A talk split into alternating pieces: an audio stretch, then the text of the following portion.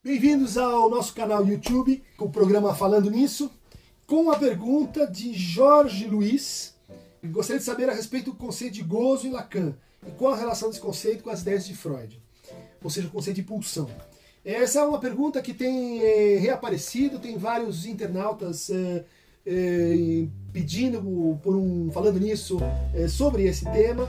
Então nós vamos juntar essas perguntas para tentar explicar em cinco minutos a noção de gozo em Lacan. Jouissance, para começar, é uma palavra feminina em francês e que eh, exprime para o Lacan um tipo de variedade da relação de prazer e desprazer, de dor e de eh, não dor.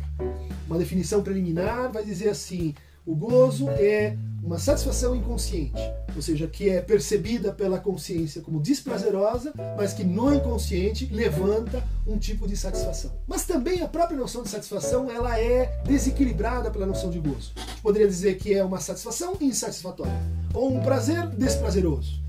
Ou seja, é algo no limite, é algo na transição entre essas experiências que para nós formam assim pares de opostos muito claros e distintos. A noção de gozo em Lacan, ela está profundamente ligada com a ideia de repetição. Então, aquilo que foi perdido enquanto prazer, ele é recuperado na forma de gozo. Isso aparece, por exemplo, na, no xiste, na piada que a gente ouve, não tem como dizer de rir de novo uh, para si mesmo, então a gente conta essa piada, a gente passa essa piada adiante, se identifica com aquela pessoa que está rindo e então recupera a Stückgenuss, um pedacinho de gozo. Essa ideia de que o gozo tem que ver com a repetição já nos envia ao entendimento que o Lacan tem sobre a teoria, das teorias das, das pulsões em Freud. Para Freud, a gente tem dois momentos. No primeiro momento, as pulsões de autoconservação se opõem às pulsões sexuais, e num segundo momento, a partir de 1920, Freud introduz as pulsões de autoconservação, as pulsões do eu e as pulsões sexuais se opõem às pulsões de morte. E aí ele redefine a ideia de pulsão, ele dá um novo, um, uma, uma, um novo conceito para a noção de pulsão, recorrendo à ideia de que a pulsão, antes de tudo, um retorno ao estado anterior. Ela é um trabalho, ela é um trabalho de voltar ao momento anterior combinando então aí a ideia de repetição com a ideia de retorno. São diferentes, mas no interior da metapsicologia das pulsões, o Lacan vai isolar isso e dizer, então, as pulsões elas se reduzem no fundo a uma pulsão que é a pulsão de morte e as outras são derivadas, as outras são diferenciações posteriores dessa gramática fundamental das pulsões que é a pulsão de morte e que está já no Freud definida por essa noção de repetição.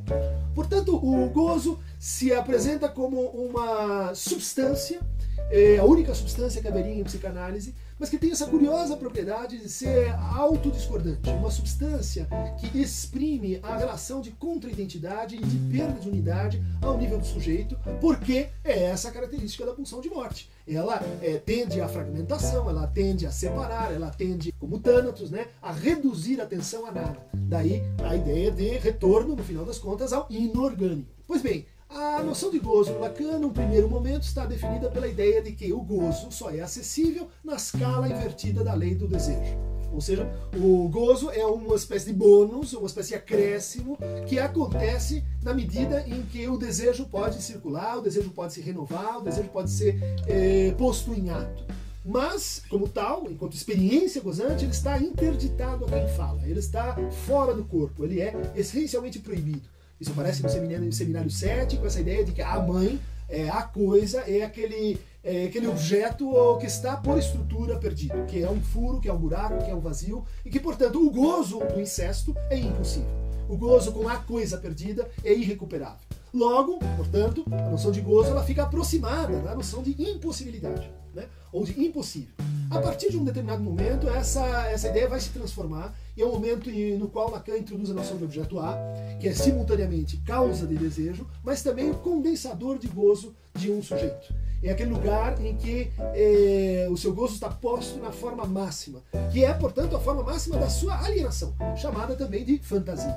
A partir disso, portanto, o, o gozo vai ser redescrito, ele vai ser incluído, por exemplo, nos discursos. E no caso do discurso de mestre, é um discurso que está extraindo um mais de gozar. Ou seja, dentro dessa repetição, do laço com o outro, da impossibilidade de gozo, o discurso de mestre extrai um a mais de gozar, em homologia com a noção marxista de eh, meia luz, de mais-valia. Né?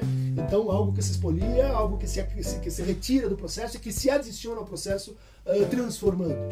O gozo, nesse chamado então último Lacan, a partir do seminário 20, eh, 23, 24, vai ser distinguido entre o gozo do lado homem e o gozo do lado mulher sendo o lado homem eh, restrito ao gozo que ele chama de fálico, né? o gozo como significante fálico, e o lado da mulher é um lado onde a gente encontra duas formas de gozo: o gozo fálico, que se inscreve na linguagem, e o gozo mais enigmático na obra de Lacan, que é o gozo feminino.